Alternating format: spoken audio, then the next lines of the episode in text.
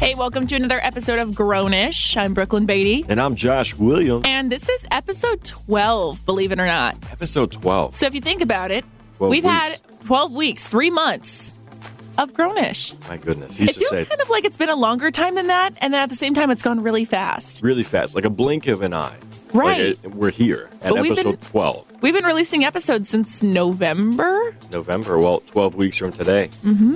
Well, 12 weeks ago from today. and I gotta be honest, there's a lot that's changed since then. A lot that has changed. Yeah, I'm gonna I'm gonna set the record straight here on something because Okay. it's been a couple weeks of this, and I feel like I just have to mention it because if you've been listening to Grownish since its inception, we kind of started out with these episodes explaining who we are and the life that we're living and the things that we're going through.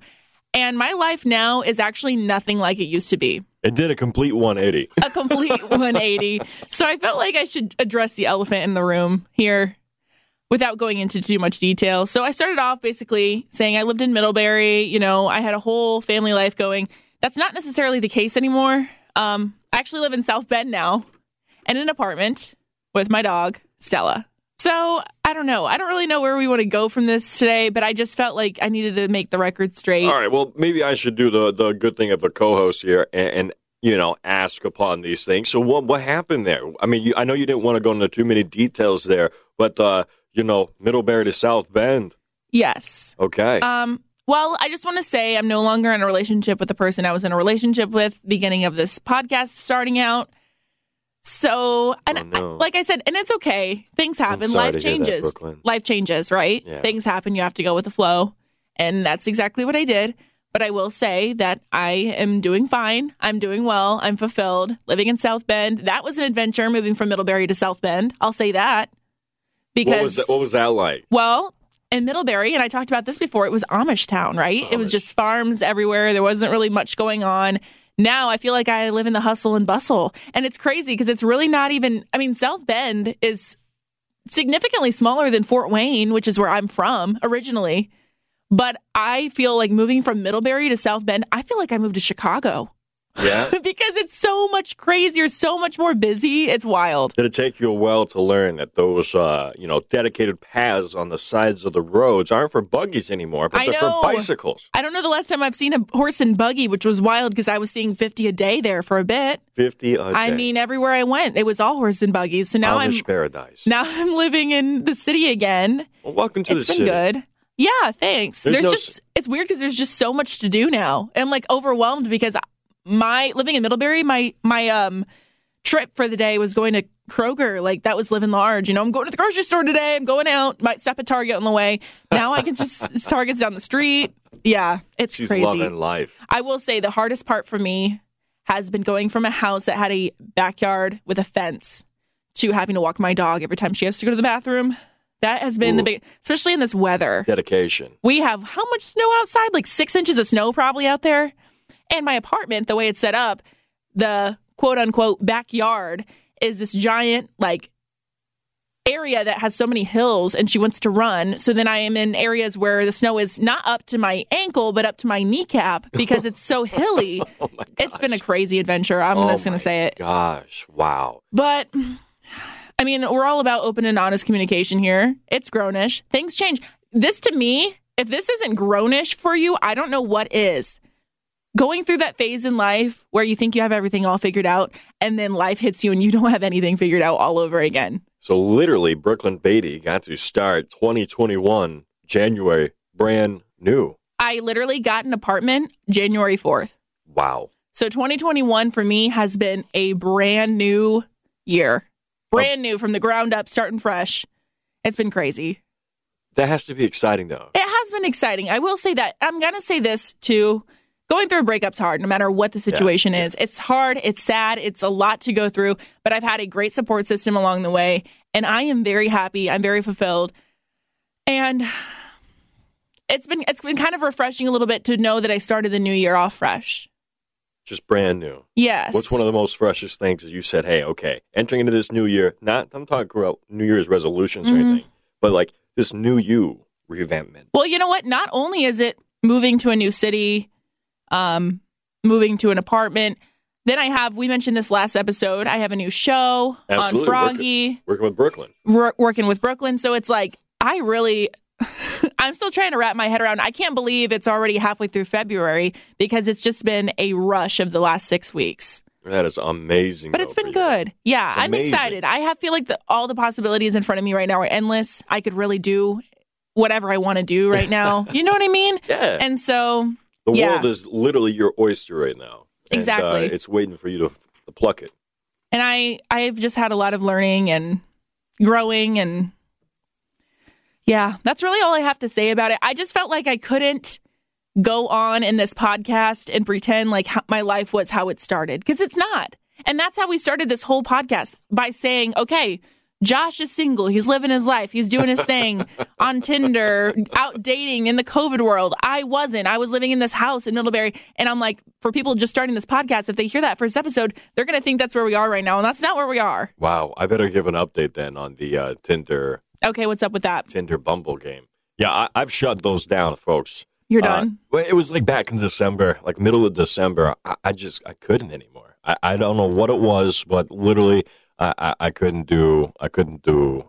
it was just too much. It was just too much because at this point in time too, we're also like you know when are we going to figure out what's happening with COVID and all that and the vaccinations and then you start thinking okay well there's also this UK one that's you know getting ready to come over here so it's like UK version of coronavirus Yeah. so it's like at what point in time am I really just going to be like okay uh, I'm going to put this whole dating game on hold until something just pops up my way You're just focused on other things. other things absolutely That's understandable. yeah so What I, else do you have going on in life then right now? Uh, well, you know, uh, well, since uh, and, and it's no secret here, we talked about it. Uh, we went out on to uh, um, Panda Express Yes. the other day.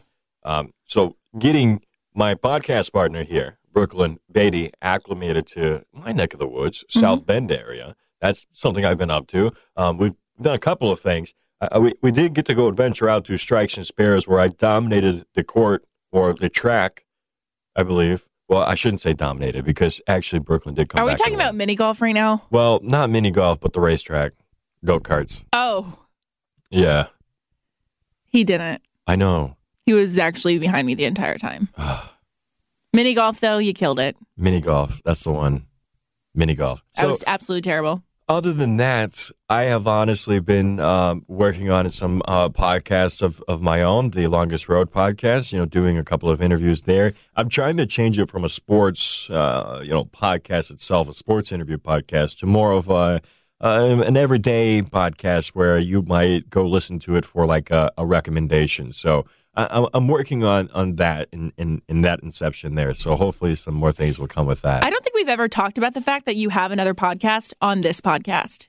oh yeah, probably not. Do you want to mention it and like what Yeah. it's about and So- where people can find it and stuff? Yeah, the longest road podcast is a uh, it's an interview based podcast, so it's an interview series. Um, we're about uh, eleven episodes in, and um, what I've done is uh, I've taken this, and you know I have a sports background myself, and I come from a family of of people who love sports. My grandfather was really really big into sports stories and telling me sports stories, and he hung out with some former NFL players. Uh, his next door neighbor, uh, growing up, um, well, at least for me growing up, was um, uh, his name was uh, Dick Duranick and he used to play for IU and he played for the Pittsburgh Steelers and took my grandfather with him to all these alumni events and and so therefore I heard all these stories growing up as a kid and it got me wanting to find out what my career path was going to be. So I decided to start up this um, this podcast, which would be called the Longest Road, where we would take uh, um, sports subjects or just subjects in general, individuals, and and take them down their longest road and find out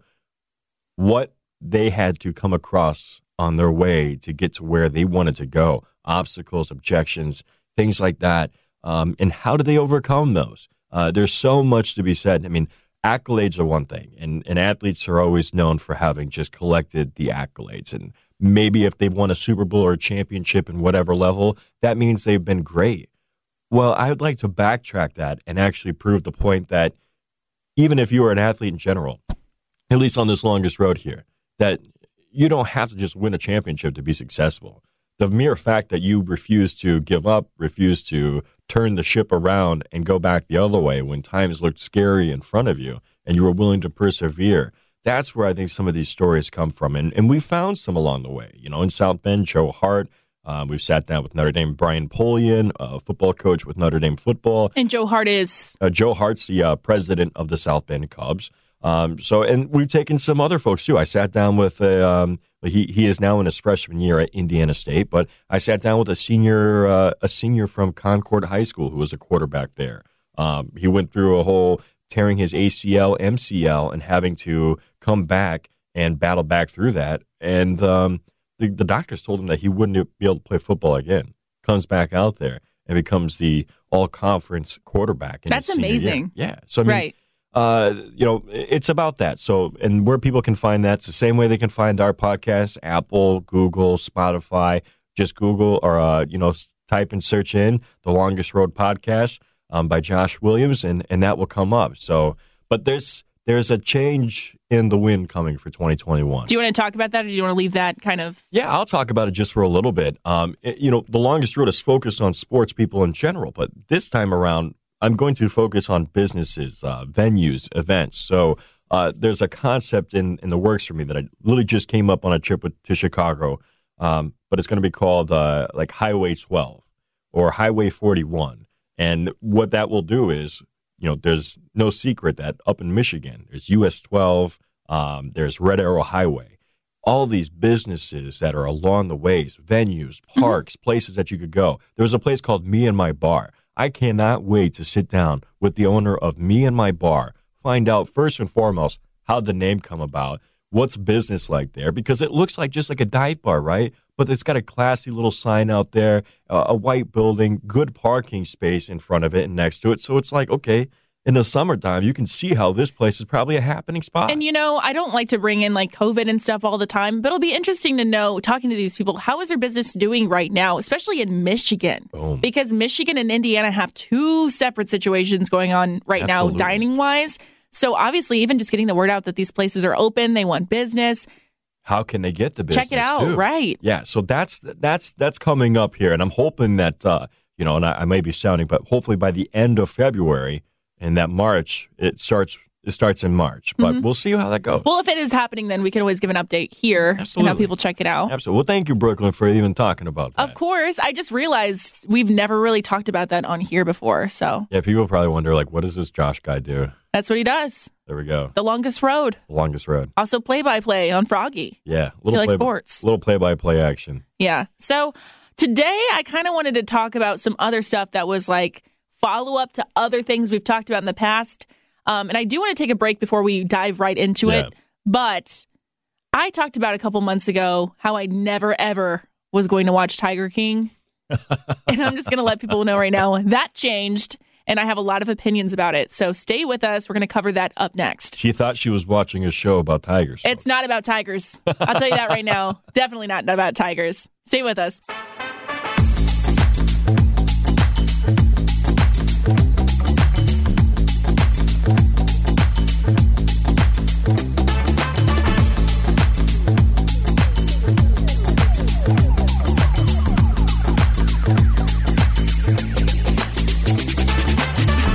Welcome back. It's time to talk about all things Tiger King. I just can't believe, Josh, that I even watched this. So, if you've been listening to our old episodes, we had a whole segment where we talked about, I think, just TV shows. I think this is the one we were talking about the top 10 TV shows in 2020, something like that. Tiger King obviously made the list because Tiger King was 2020 for a lot of people. That was, we're all stuck at home. We're going to watch this trending documentary about some crazy people, and then we're all going to talk about it for months. And I was the one person that really didn't watch it during quarantine. A couple people I know that didn't, but it was rare if you didn't see it. I got to back this one up and, and just tell you that literally when this came out uh, during quarantine last year on Netflix, all it said was Tiger King and it had a picture of Joe Exotic's face. Yes. So you're thinking to yourself, what what could this be? Y- y- when you are probing to watch this, it's the last thing that you ever ever thought that this show would be.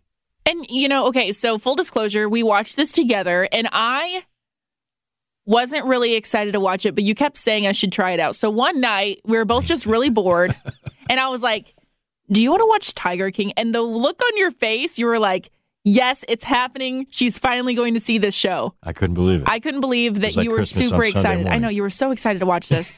Even a second time through, you're like, I can't believe I'm reliving this all over again. Because I only watched it one time, and I think most it. people did. Most people saw it once That and they're like, it. that's enough for me. Enough. But for you to relive it a second time. I was excited that you wanted to go down. And my favorite journey. part was so it starts out about tigers Yes, for the it par- does. first like 20 minutes, maybe. So Yeah. I think, what is it? Like eight episodes. Each episode's about an hour. Um, first 20 minutes of episode one, it's all about tigers. This Joe Exotic guy, he's out there, he's got a tiger, like, um, sh- sanctuary kind of situation. He's been raising tigers for years. You kind of learn that about him. And then all of a sudden, they throw out this Carole Baskin lady and basically say, by the way, my arch nemesis, Carole Baskin, murdered her husband. And all of a sudden, the show goes from, hey, here's a cool story about a guy with tigers to a murder investigation. There's like 20 different people involved in this show. I didn't even know, I couldn't even keep track of their names because they kept interviewing people. There's so many people involved in this. And you know what the wildest thing for me about the show was? It was the fact that there was no narrator. You know, most documentaries, there's like someone in the background telling the story. And there's always a setup where it's going through the timeline. This happened, and this happened, this and this happened. I don't even know how they put together a documentary like this because all they did was interview like 30 people and then put snippets of their conversations together. There was no narrator. There was no way for me to keep track of where we were headed. This was I this was this was the epitome of a um you're watching a, a car crash literally in front of you and it's a train crash it's horrific and you can't take your eyes away from it by like episode six, Joe was in jail. Joe was in joe Yeah, was that's the thing. jail It started out about a documentary about this guy, and then by the end of it, he was literally in prison being convicted for murder to hire. literally in And I'm like- prison And you brought up a good point. And it was I wish they could do a second show about the producers and have them break it down for us what they were thinking during this because they went in thinking they were going to make one show and it turned into a completely different show. let me just let me just let me just hit you with this Okay. this literally i think depicts what we watched and we get introduced to this guy named joe exotic all right he's the mulleted gun-toting polygamous country western singer who basically is in this oklahoma part of the world and it might as well be BFE, guys, because I mean, I have never seen, never heard of these parts of Oklahoma oh my gosh, before. right. But he has this roadside zoo. It's called the And I say- GW Zoo. Zoo lightly. It's a very I don't know I even remember is. saying to you, I said, their definition of a zoo and my definition are not the same. I can't believe this. It was like a trailer with some cages. However, I wish I wish that that is only where it, it stops. But then you get introduced to all of these characters that, that Brooklyn was alluding to, and you find out that there's some drug kingpins around here. There's some con men. There's some there's uh there's other dangerous men who are like brought on as hitmen at one point in time. Literally. literally. He had a teardrop tattoo, was hired to kill someone. Oh my gosh. He has the collection of tigers, lions in in his GW zoo. Okay. And but the whole thing though is you start off with the show and you're you, you're almost feeling bad for him because Yes. he's talking about his brother, how he's doing all this GW zoo because his brother overdosed. And Do you remember me saying in the episode one, I was like, he's a good guy. I Yeah, like him. I know. By episode eight, I was like, I'm terrified of this man. oh Because my you looked at me and you're like, oh, really? He's a good guy? And I'm like, yeah, I have this vi- this good vibe about him. Well, that was probably because that's when you got to see your first probably run in with some of the uh well, the animal rights activists Mm-hmm. and not to mention the other zoo owner who uh, hails from the land of Florida, Dun, dun, dun. Carole Baskins. but Carole, listen, I have never heard, and listen, I'm a sports guy, okay? So I've seen the Green Bay Packers, the Chicago Bears rivalry. I've seen a lot of sports rivalries in my time. Notre Dame, USC, nothing pales in comparison here to Carole Baskin and Joe Exotic. They lived to fight each other. What gets me, and if you've watched Tiger King, you're going to understand what I'm saying by saying this. All of this was going on while I was just living my life and I had no idea. The amount of videos they have on their their YouTube pages, their websites, literally there is videos of Joe Exotic with a blow up doll that's supposed to be Carole Baskin that he's like punching in the face. He even shoots this Yeah, blow literally up takes the doll. gun and- he shoots, shoots it. There is that much of a rivalry rivalry between these people. And the thing is, like, we're just going on living our lives, having no idea that this is being recorded to make a documentary. I think it's time to to introduce some of these cats, and uh, I'm anxious. Cool cats see, and kittens. the cool cats and kittens. So we know about Carole Baskins, but however, do you know about Howard Baskin? Howard Baskins is, is Carole's husband's now. Okay, so basically, after she threw her ex husband out of the plane, in Allegedly. of Mexico. Allegedly. No, because you know what? This allegedly crap needs to stop. We both witnessed something during that show that was Mm-hmm.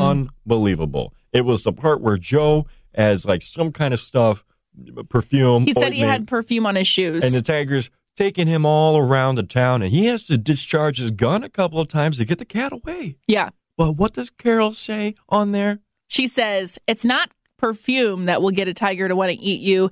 It's what was it? Um, Sardine oil. sardine oil. she came How out. does she know that? Yeah, because she was like, she was like, if there was just perfume on their shoe, the cat would just come over and be like, "Oh, it's so good." But if you want a cat to really eat it, you're gonna put sardine oil on it. And I'm like, this chick, if she, well, and the investigators, they literally cut to a frame. I think five minutes later of an investigator saying, "We have no hard evidence of anyone in relation to the murder of Carole's ex-husband."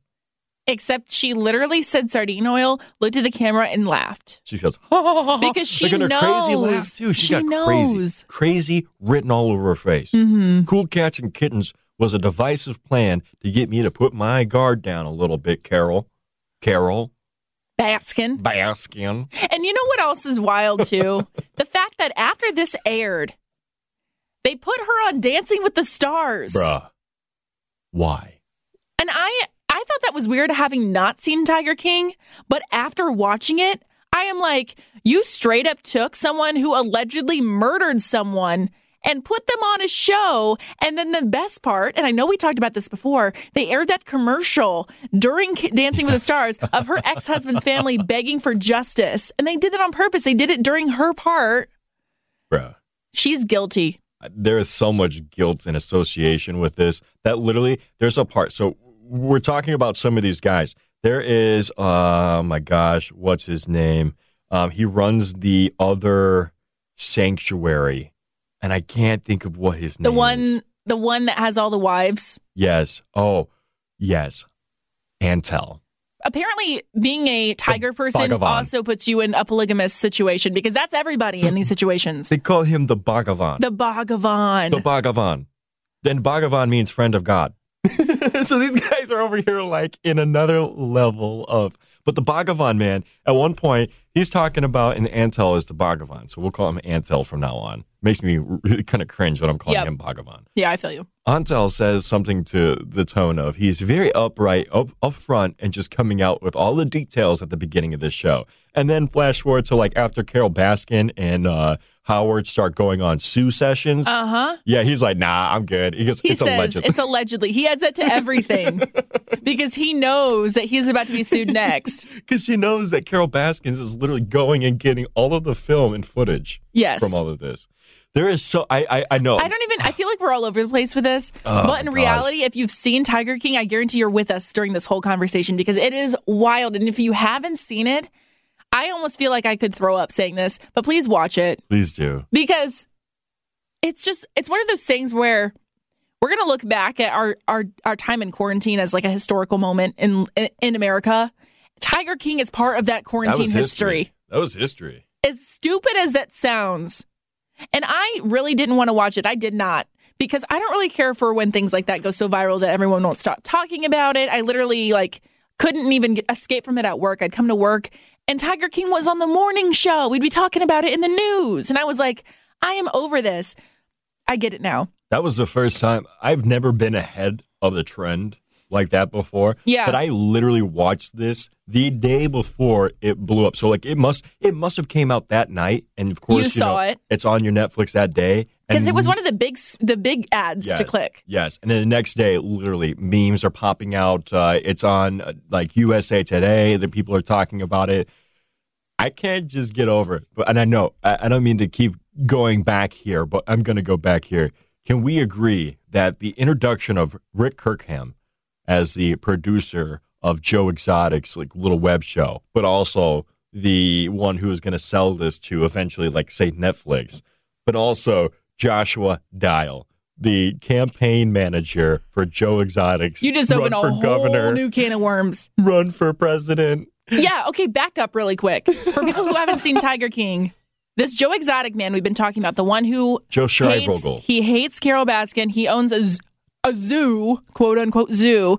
Um, he's crazy. This is also the man that decided, hey, maybe I should run for mayor, then governor, and then president. This man wanted to be president of the United States, so he hires this Joshua guy to be his campaign Yeah. manager. This guy he met at Walmart. Bro, Keep in mind. he was Joshua Dial.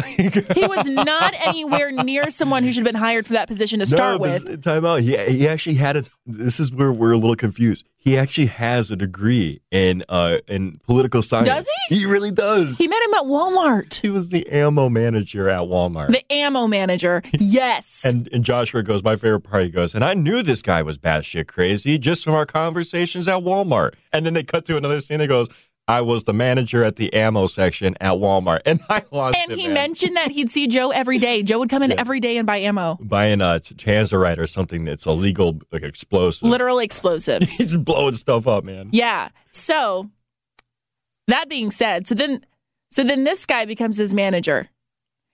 And I swear if there was anyone that was basically the narrator of this show, it turned into this Josh guy who was the manager at Walmart and who became his cam- campaign manager. He started telling the story from his perspective. I think of an, anyone in the show that was even remotely sane, it was this dude. Hearing his perception of everything that was going down for someone who was actually at least mostly sane was also wild in itself because most of these people were not right No. in the head. Well, there's a lot of drugs going on. Lots of drugs going on. Lots of drugs.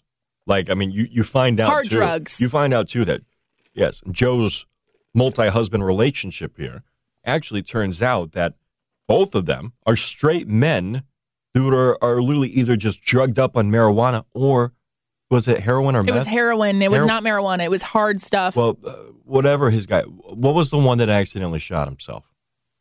I can't remember his name. That's the one that apparently that's how Joe got. And you might have you might have been, I, I don't know where where you were for this one, but there's a little piece of that in there that says uh, he got lured, and that's what the guy told me. He goes, I just liked him because he has the marijuana, and then Yes. it led into other stuff. Well, homie. because even though this Joe Exotic guy is wild, he was also very rich for a while. yeah, for what? How? I don't know. I don't know. Literally, it was costing this But man drew- sixty thousand dollars to feed these tigers a month. Sixty thousand. But he drew in these straight guys by offering them the party lifestyle. And you know what the draw was a lot for people with him? They could play with tigers. People wanted to play with tigers. That's how they were making money. They were literally charging people to come in and pet tigers. It's it's some crazy stuff. I know. I feel like we've been all over the place with this. But all I have to say, Oh, there's more. oh, there's more. There's more. What? You better believe there's more. Because remember how when we were kind of depicting here what Joe Exotic is, or or at least Joe Schreibvogel, they say that he's a country music star. But this is it. No, no, no. This is crazy. This is crazy. Okay. he literally says in there, this country music was performed by Joe Exotic and excerpt. It was put in in various episodes. Like They other- show music videos of him singing songs. Bro, but it's not entirely what it seems. And I've got to pop this bubble in case you all don't know this already. But he literally commissioned up com- uh, country mu- musicians like Danny Clinton and Vince Johnson to produce the music for the stillborn GW Zoo reality series. That was it. AKA, he was not singing those songs. Yeah. Oh no no no no. He, it is actually widely reported that Joe doesn't even know how to play any type of instrument. He can't sing. He can't do all of that But stuff. But they make it seem in this documentary that he wrote and performed these songs. They have music videos of him singing the music.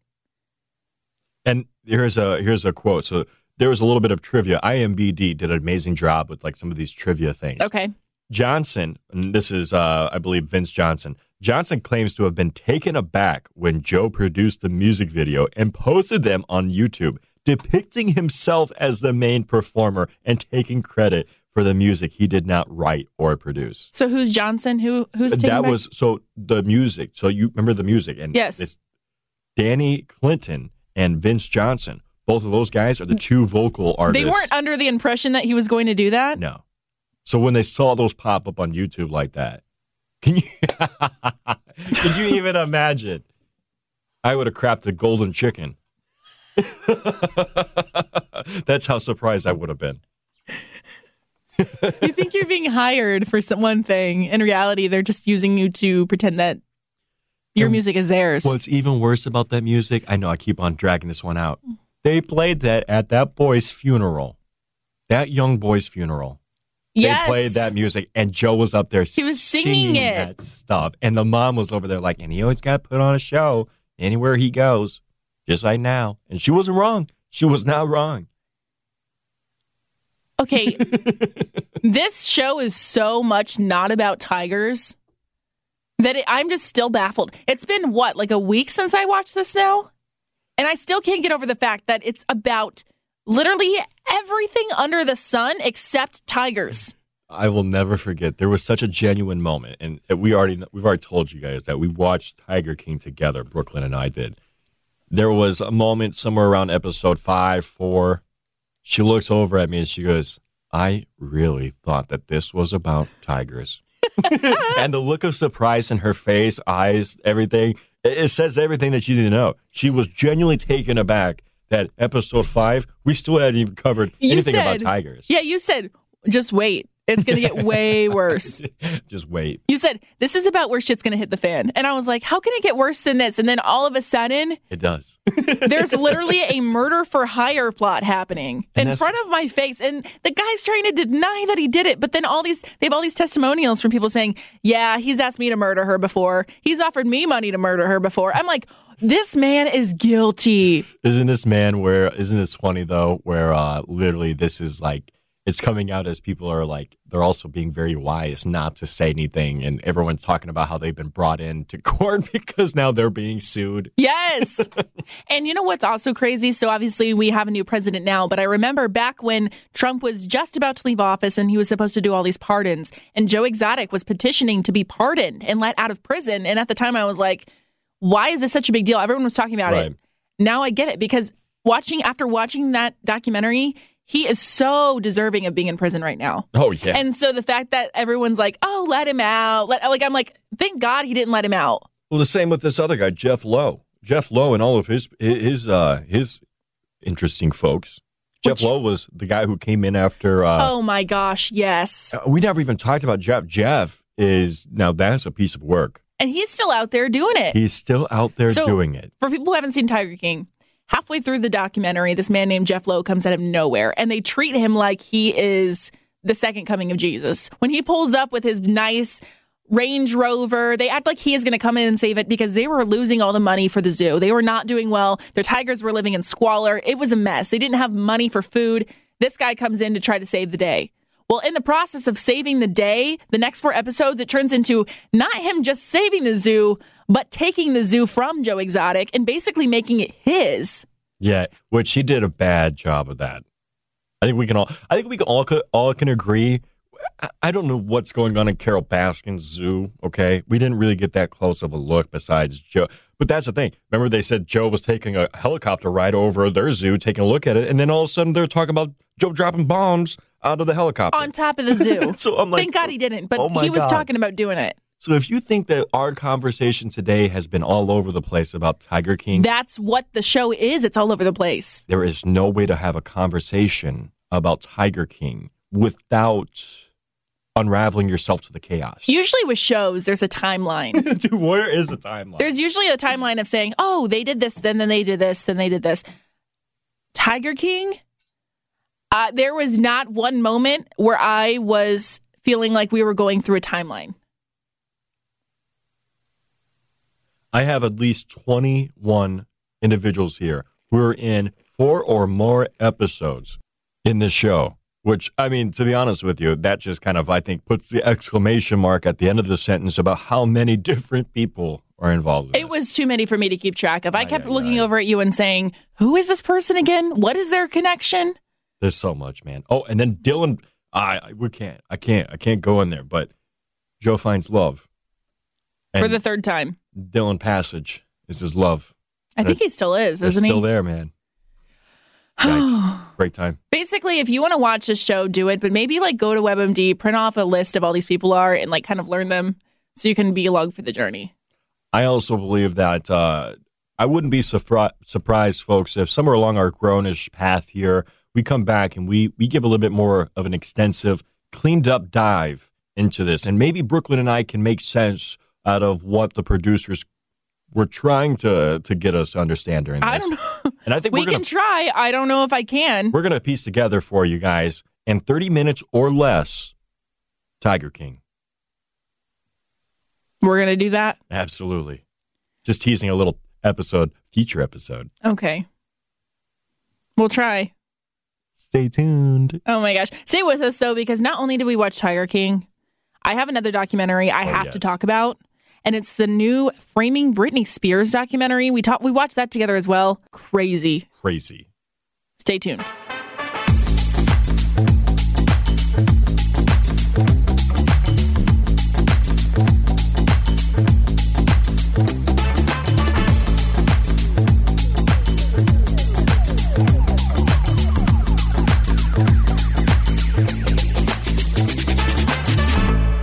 Welcome back. I want to talk about a second documentary that we just watched too as well this past week. It's the Framing Britney Spears documentary. And that one, I wanted to watch it because I'd been seeing a lot of people talk about it. And I know I said with Tiger King, I didn't really want to watch it because all these people were talking about it. But Britney Spears was such a part of our childhood that I felt like we had to, I had to watch it because I needed to know what was going on. Yeah, I mean, you, you think about Britney Spears, she's a pop icon, no doubt. When we were growing up, 90s, early 2000s, I mean, that's that's the queen of pop time. And, and you know, we learned, I mean, Britney Spears has been someone or something that's been around our lives Mm-hmm. all the way through. I remember being like six years old and listening to her CDs, had her posters on my wall. She was the queen of the early 2000s, the I- queen. I'm a guy, and I had her poster up in my wall. Oh, for as sure. A first grader. I how. understand that because I did too. But I mean, I think everybody did. It wasn't so much. It was like, oh, you're a girl listening to music, guy listening to music. It was Right. Britney Spears. Right. So the director, she basically took this documentary and started from where she was as a young kid. And I remember, we all know in 2008, everything started going really bad for Britney Spears. That's when she shaved her head. That's when she was in the news all the time for being a bad mom, quote quoting there. But you know, she was in the tabloids all the time around 2008. So it brought you from where she started, how she got to where she was in 2008, and then basically what happened with her life from that moment when she shaved her head to where she is now. Because I feel like for me at least, that's kind of when she was back in the news and everything kind of went bad. Yeah.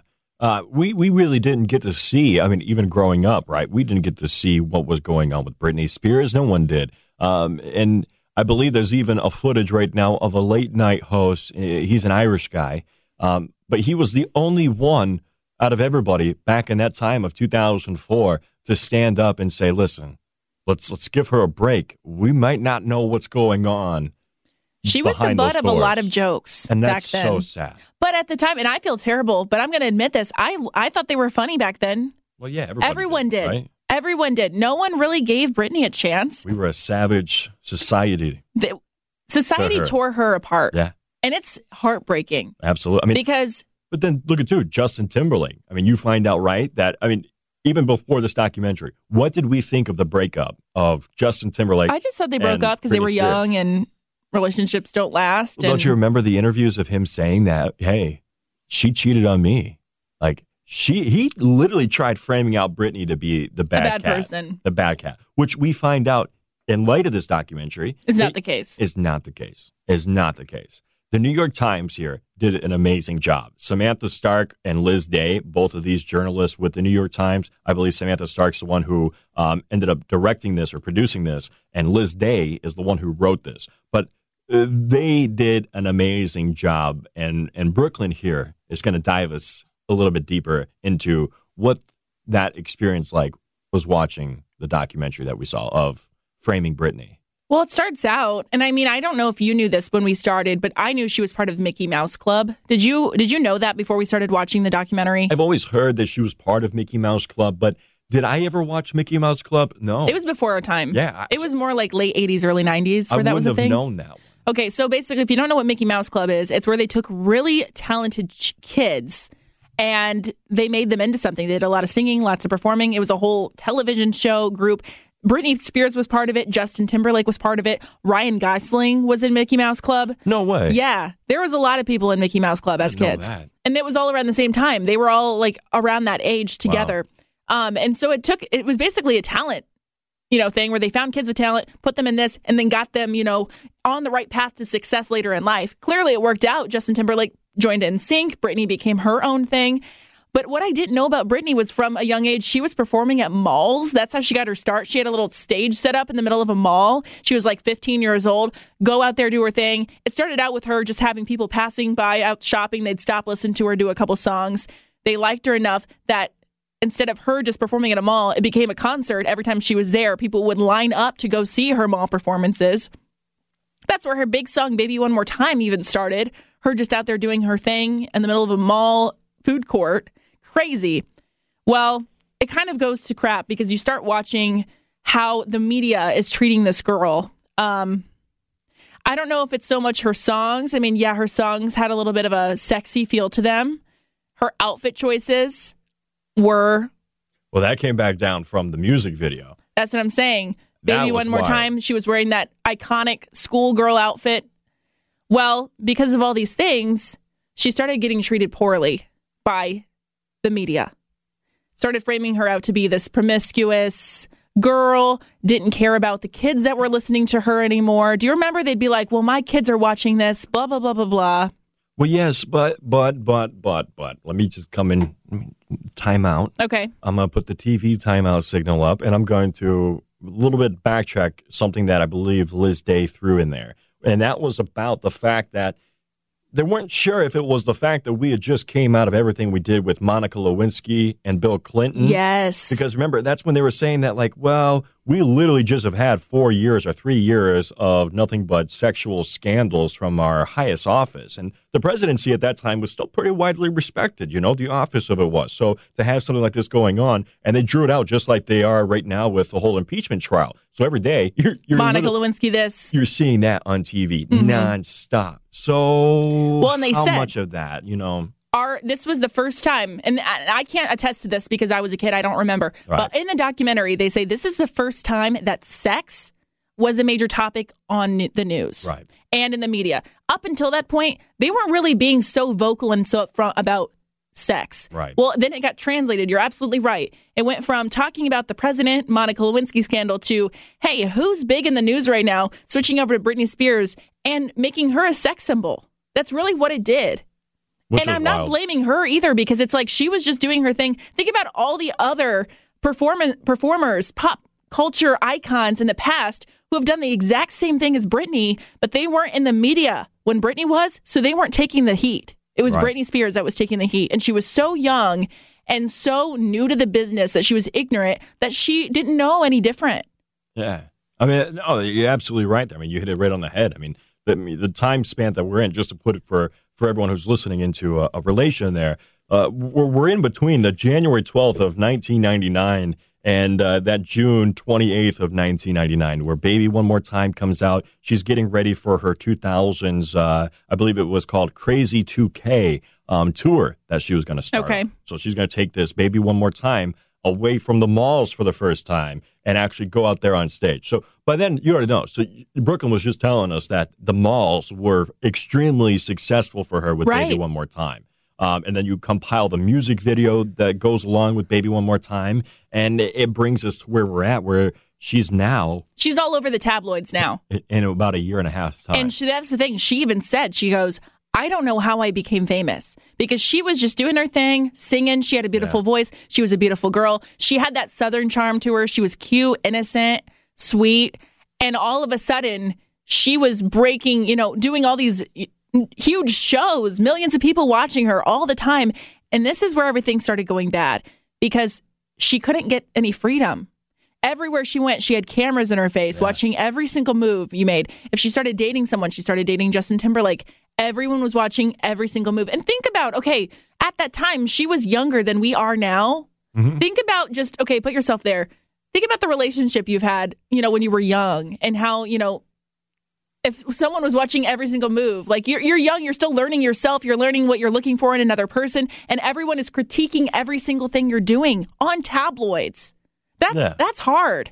Well, I can I can imagine that. Um, but for Britney, it seems like uh, this is something that uh, she didn't make an enemy of herself. I mean, you see several other celebrities who take like tabloids and make that an enemy. It didn't seem like she really cared. One of the first things that uh, they pointed out to us in this documentary of when she became her newfound fame, she didn't go and clamor into the corner and say, "Oh my gosh, they're tearing me apart" or anything. No, she took ten thousand dollars out in hundred dollar bills, went around her hometown handing out one hundred dollar bills, not saying I'm Britney Spears, just saying Merry Christmas. Yeah. I thought that that was a beautiful. That was so something sweet. We have never gotten to see any side of Britney Spears like that before. They didn't cover that. Never.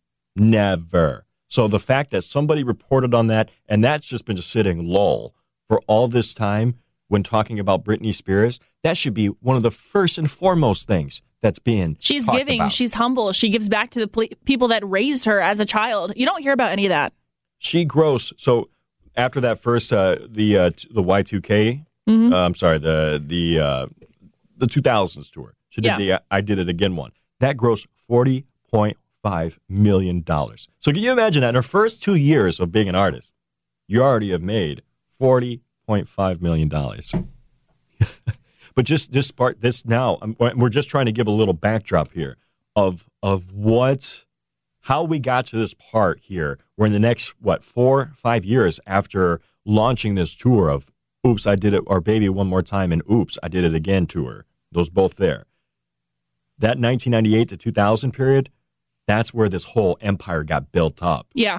and uh, a word called conservatorship began to fly around. Well, it didn't fly around though until she had her mental breakdown. True, true, true. So maybe we should So- maybe we should intro Justin Timberlake. You you went back there a little bit. I was I was going there. Yeah.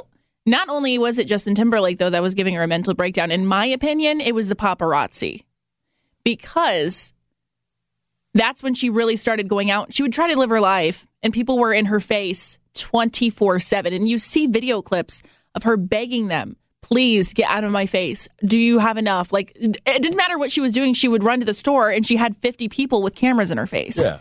She's young. She's just hitting fame. That's going to take a toll on anyone. But the fact that she was basically America, I don't even want to say America's sweetheart because she was more of a sex symbol than a sweetheart at that point, but she was the face of pop music back then. So she couldn't do anything and have a secret life. Well, I, I think it's safe to say that maybe in that, uh, you know, right around that 2000, I think you're, I think you're okay to safe to say that she's America's sweetheart at that time. Because people loved her. she did not become Amer- I don't think she became America's sex symbol until after the breakup with JT. And, and I'm, I'm over here like, yeah, I, I know, but low key though. I mean, I'm I, I, I had a huge crush on Britney Spears. Brit- Britney Spears and Hilary Duff, those were my two uh, little childhood crushes that I had. Absolutely. So Britney Spears, she became it was it was JT man. J- maybe it makes it the paparazzi and JT, but that's when she became scandalous. Don't you remember her making out with Madonna on Yeah. stage in front of Justin Timberlake? Mm-hmm. The battle that ensued after all of that.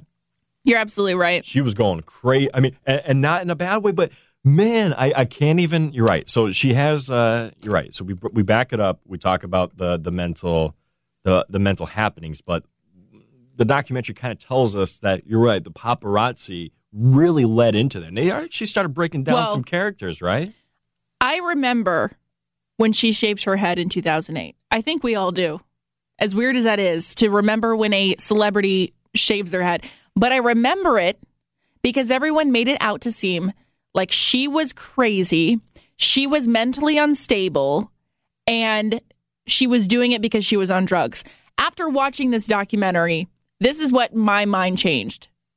Or this is what changed my mind, is what I should say they show her slowly unraveling because of the breakup with JT, because of the paparazzi. And they said that she shaved her head because at this point she felt like she had no control over her life. They were making her out to be someone she wasn't. Yeah. She thought to herself, if I shave my head, I'm no longer that pretty blonde America sweetheart that everyone wants me to be. I have a little bit of control over who I am. Yeah. And that's why she did it because they have those pictures. And then the famous picture that made the tabloids was when she was outside of her vehicle. She had just shaven her head and she's making this really angry face of that paparazzi. You know, she's wearing her sweatshirt. She's mad because they, even after all that happened, they would not leave her alone. She begged them to get out of her face. And then they go over in this documentary to the man that was the paparazzi that took this famous photo. And what does he say? She never asked me to stop. I would have stopped. Yeah. Even though they have video footage of her saying, Leave me alone. It's pretty sickening. And it's just heartbreaking because they don't, back then, when we were that age, they didn't tell Britney's side of the story. Well, of course not. They made her out to seem like she was losing her mind. Isn't that a better narrative? To them, yes. Well, I mean, honestly, back then, I mean, think of this is all before the Me Too thing. So we haven't really given our girls a reason to be like, hey, no, this is wrong what's going Mm-hmm. on here. So all of our girls, especially our Hollywood girls, are feeling like they can't say nothing. Well, And, And then- JT made that a priority in Britney's case. in I- Britney's case, yes. In the relationship, yes. that man.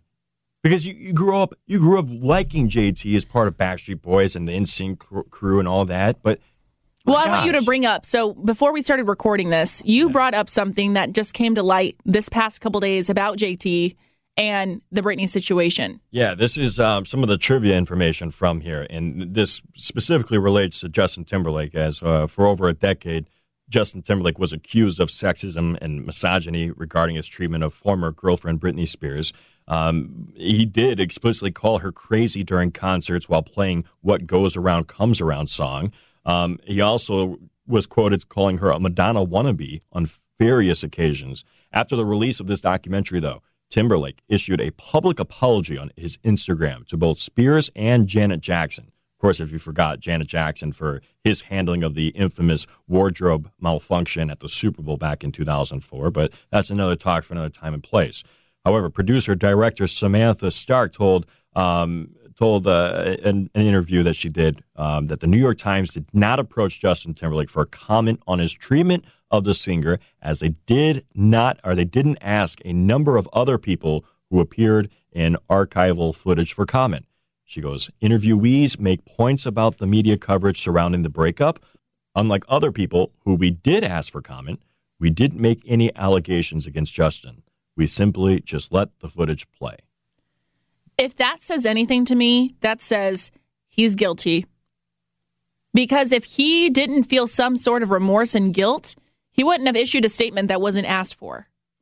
It's it's awful, man. Like I just It's heartbreaking. I can't believe and you throughout this whole documentary, you really you're getting to see the persecution of a young, talented individual from Nowheresville. Absolutely Nowheresville. Is she from? It's exactly the title of the framing Britney Spears.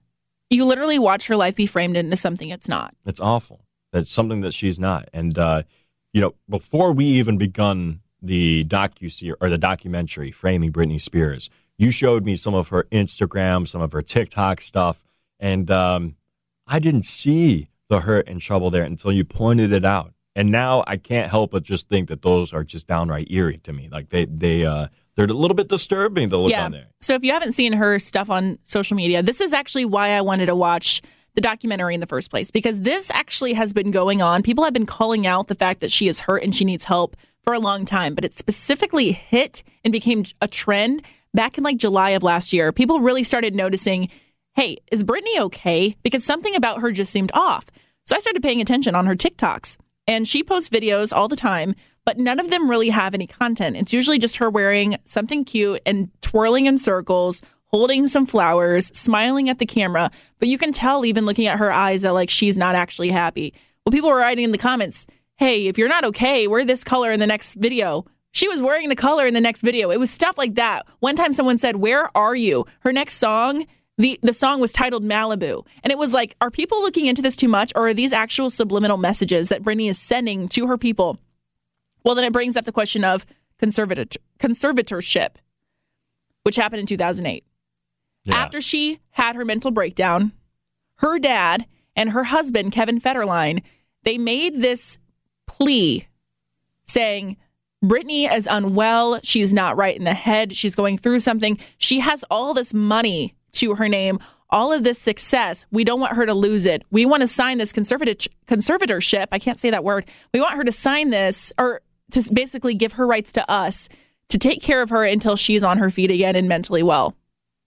Well, that's where everything went wrong because it's 2021 and that thing has not been, they're still in control of her. And just for the background here, for those who aren't uh, who aren't uh, you know acclimated yet on what a conservatorship is, it's a legal concept in the United States. Nowhere else in the world is it uh, a thing except for here in the U.S. A guardian or a protector is appointed by a judge to manage the financial affairs or the daily life of another due to a physical or mental limitations or even old age. A person under conservatorship is a conservatee, a term that can be referred to as an adult, aka Britney Spears. Mm-hmm. Well, then that brings up the point is does she actually have a disability enough to be under to be a conservator e or whatever that was? Which, in, in all fairness, not to stop you there, but they did refer, they did mention that, and none of us will ever will see this. We do not have the right or privilege to that, but they do refer back to this document, uh, a medical document saying something there, and this is the gravitas of what everyone is referring back to, even the, the, the judges, right? The judges are saying, there's this document here that says otherwise, and you may not know what's in there, but we do. And um, that's that seems that what they're using as their anchor point throughout this. Right. It's a little weird. And I, I think I don't want to say I know anything, but I think that Britney had reached a point where she did need some sort of help back in 2008. Do I think that she was mentally unwell? Right. I don't. I think she was driven to that point. Yeah. But she did need help. She needed someone to step up and say, Hey, I've got you. And I think that's what her dad tried to portray that he was doing, saying, Hey, I've got her back. I'm going to help her. But I don't think it was really with good intent. Right. So like Jamie coming back in and Jamie is her dad. Jamie coming back into the picture only happened. So if you think about it, so from when she went on tour, and that was at the start of like 2000, Jamie was not a part of the picture at yeah, all. Yeah, they talk about her mom being the only one there for her. Exactly. He was not there in the picture. And then after the the, the whole thing happens with JT, the whole thing happens with um, Shaving her head. shaving her head, Kevin Federline uh, getting um, banned from the uh, Beverly Hills Hotel. trying to keep her kids from her. Her husband kept her Yes. kids. That's when her dad comes back in. Dad enter back in Jamie Spears. And I think that's just really odd timing. It was. But she, he took advantage of a situation. He And I'm not did. trying to say that. We are saying that without saying that. He, he took full advantage of that. And one one particular, I think that really needs a lot of credit for for having uncovered this, or at least stayed on this, was the Brittany Graham's uh, Britney's Gram prod, uh, podcast. Babs Gray, Tess Barker, those two girls there, they went above and beyond. And I, the New York Times put this all together, but I don't think we have most of this without those two girls. Yeah, so basically, they've been watching this whole thing unravel from the beginning. And they beginning. have been going out of their way to have a podcast, an Instagram account that basically says, here's what's happening with Britney today. Because someone, she, I feel like they are just her little guardian angels because they were the people that have been paying attention since the beginning and looking out for her and watching her back. And they interviewed them quite a bit for this documentary, saying, Yeah. okay, so what happened here? They are the two people who have really not stopped caring about her well being. Yeah. No, it's uh they have really done um an outstanding job.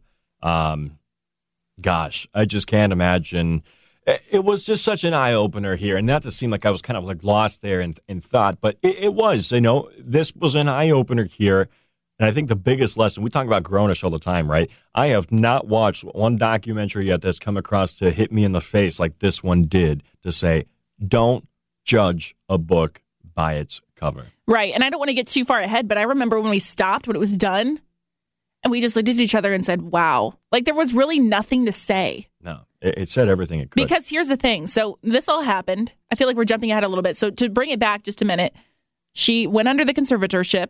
Her dad took control. And here we are now, 12 years later. It hasn't stopped. She basically hasn't had a free moment, free will since 2008. She has to be told where she can go every day, when she can leave her house, who can visit her. She can't do any songs and performances without permission. Right. She can't spend money without permission. So this this woman, this grown woman had a mental breakdown and everything now has been out of her control. And the big debate now is when can she get her life back? She's what was what is she 41 now, something like that? And she does not have control of her life. I Yeah, do she know is 39 years old. 39. I was close. So she's 39, does not have any control over anything that goes on in her life. She can't even be visited by friends without permission. So that's why this documentary has come out because I think people are finally opening their eyes up and realizing someone needs to help her. Yeah. And I know now, even the past couple days, they're taking this back to court. Yeah. I'm keeping my fingers crossed that something good happens for her, but I know it's out of her control. There's only so much that people can do. But the fact that this documentary was released, the fact that they had this that podcast, what was it called again? Um, Oh, the uh, Britney's Gram. yes. I think things are slowly going in the direction that they should be for her, but it just breaks my heart because I think even though things are starting to look a little bit up, it's going to be a long time coming still. You know, it's crazy. I mean, you're right. You hit it right on the head. Uh, it seems like that the world is now doing what it does when things come into the light out of the darkness, is that they eventually correct themselves. And I don't understand why it takes all of this to finally get one girl's life back on the right track. You know what I mean? Like You only just- get one life, and the fact that it's being controlled for her, it just breaks my heart. and she literally was down to ride and say, "Okay, fine, I'll play nice. I'll do this Las Vegas residency." Yeah. And um, 2018, she said, enough. And I don't blame her. You know what's something that's troubling to me? So, and this puts, if you ever wanted at least uh, a nutshell of what this is. So, Jamie Spears, her dad, right? The court granted Jamie Spears to be paid around $130,000 annually by his daughter's estate for his role as the conservator. And according to court documents, the largest expense of Britney's estate in 20, or 2018 was her legal and conservator fees. Do you know what that totaled out to be? $1.1 million for that year alone.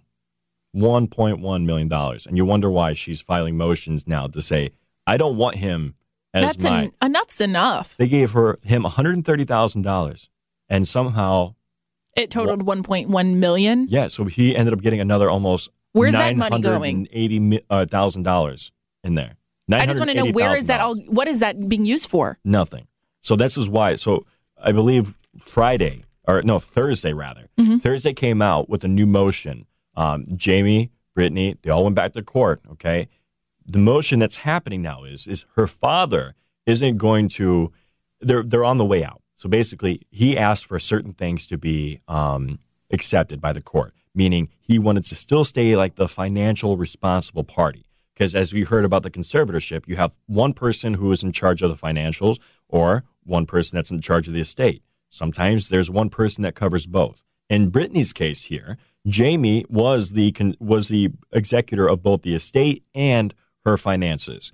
What the court had happened when they went back to court, as the documentary leaves us, is that there is a bank or a, a, um, a financial institution that's now on that with Jamie Spears. So he's not the sole proprietor. He can be in charge of her finances, but the bank will be in charge of the estate handling. And so what the court granted was is that Jamie has to work with the bank. The bank will not be just the sole person that's on it, and Jamie will not be the sole person in charge of the finances. They will both have to work together on finances and the estate going forward. And then they'll meet back next month and have another um, session about this in court. And the, everything with the way that it's trending looks like that Jamie will eventually be out as the conservator. Fingers crossed. Yeah, but I mean, it took something like this, uh, uh, an action. So isn't that something beautiful? You know, we always look for something that um, what makes us happy, right? Right. What makes us happy is when journalism can come together like this and all multimedia uh, platforms, whether that's television, reading, audio. We all came together here on this to help somebody out. Social media even had a major part in this because I told you TikTok, Yeah. Instagram, between TikTok, Instagram, the podcast, and just journalism at its core, We're changing this woman's life. And that's what has to happen. She's changed ours. It really is small steps that lead into a big change. And like you said earlier, I want to wrap this up by saying this. If this documentary changes or teaches you anything, it's that you don't know what people are going through. Do not judge a book by its cover because the Britney Spears that I thought I knew Yeah, through what was portrayed in the media is not the person that she really is absolutely. at all. I have so much respect for this girl now and so much heartbreak for her. it's sad. It makes me sad. It is. But you know what? I think that there is a light at the tunnel for this girl. I really, truly believe that there is. It's going to be a long time coming, I think. But I think she's going to get there. I think so too. I think so too. If you haven't seen it, you should watch it. It's called Framing Britney Spears. It's on Hulu. And you know what? It was actually a little bit hard to find because it's not its own documentary. You can't just go on Hulu and type in Framing Britney Spears. You have to, it's under a New York Times documentary series. Yeah. So it's in there. You'll find it. I think it's like episode eight, something like that. So I highly suggest it though. If you like Britney Spears at all, or if you're interested in this kind of thing, it's definitely worth the time. I think it was only a little bit over an hour to watch. It wasn't really that long. So check it out. If you do, if you have seen it, let us know what you think too. I always want to know other people's opinions on this stuff. Yeah, this is an incredible one. But again, uh, hats off to uh, director Samantha Stark and writer Liz Day with the New York Times. A phenomenal Bravo. job. Absolutely. And honestly, I think this is a good time to just wrap it up, don't you think? Absolutely. Let's take your time. All right, so people can find me. Just find me on Twitter at Radio Brooklyn, Facebook. Just type in Brooklyn Beatty. Brooklyn Beatty. All right. You could find me on Twitter at Josh RW underscore Williams or on Facebook at Josh Willie Williams. and Grownish. Never be afraid to reach out to us. We'd love to hear your opinions on anything and everything. You can find Grownish Podcast on Facebook, on Twitter, at Grownish Podcast, or email us, grownishpodcast at gmail.com. And thanks for listening.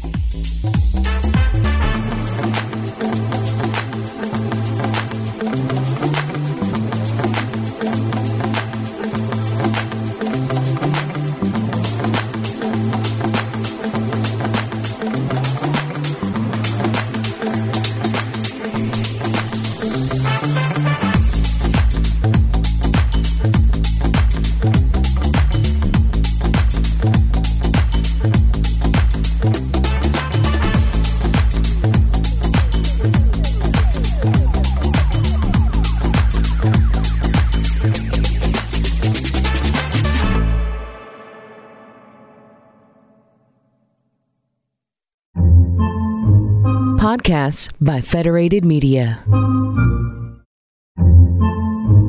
Podcasts by Federated Media.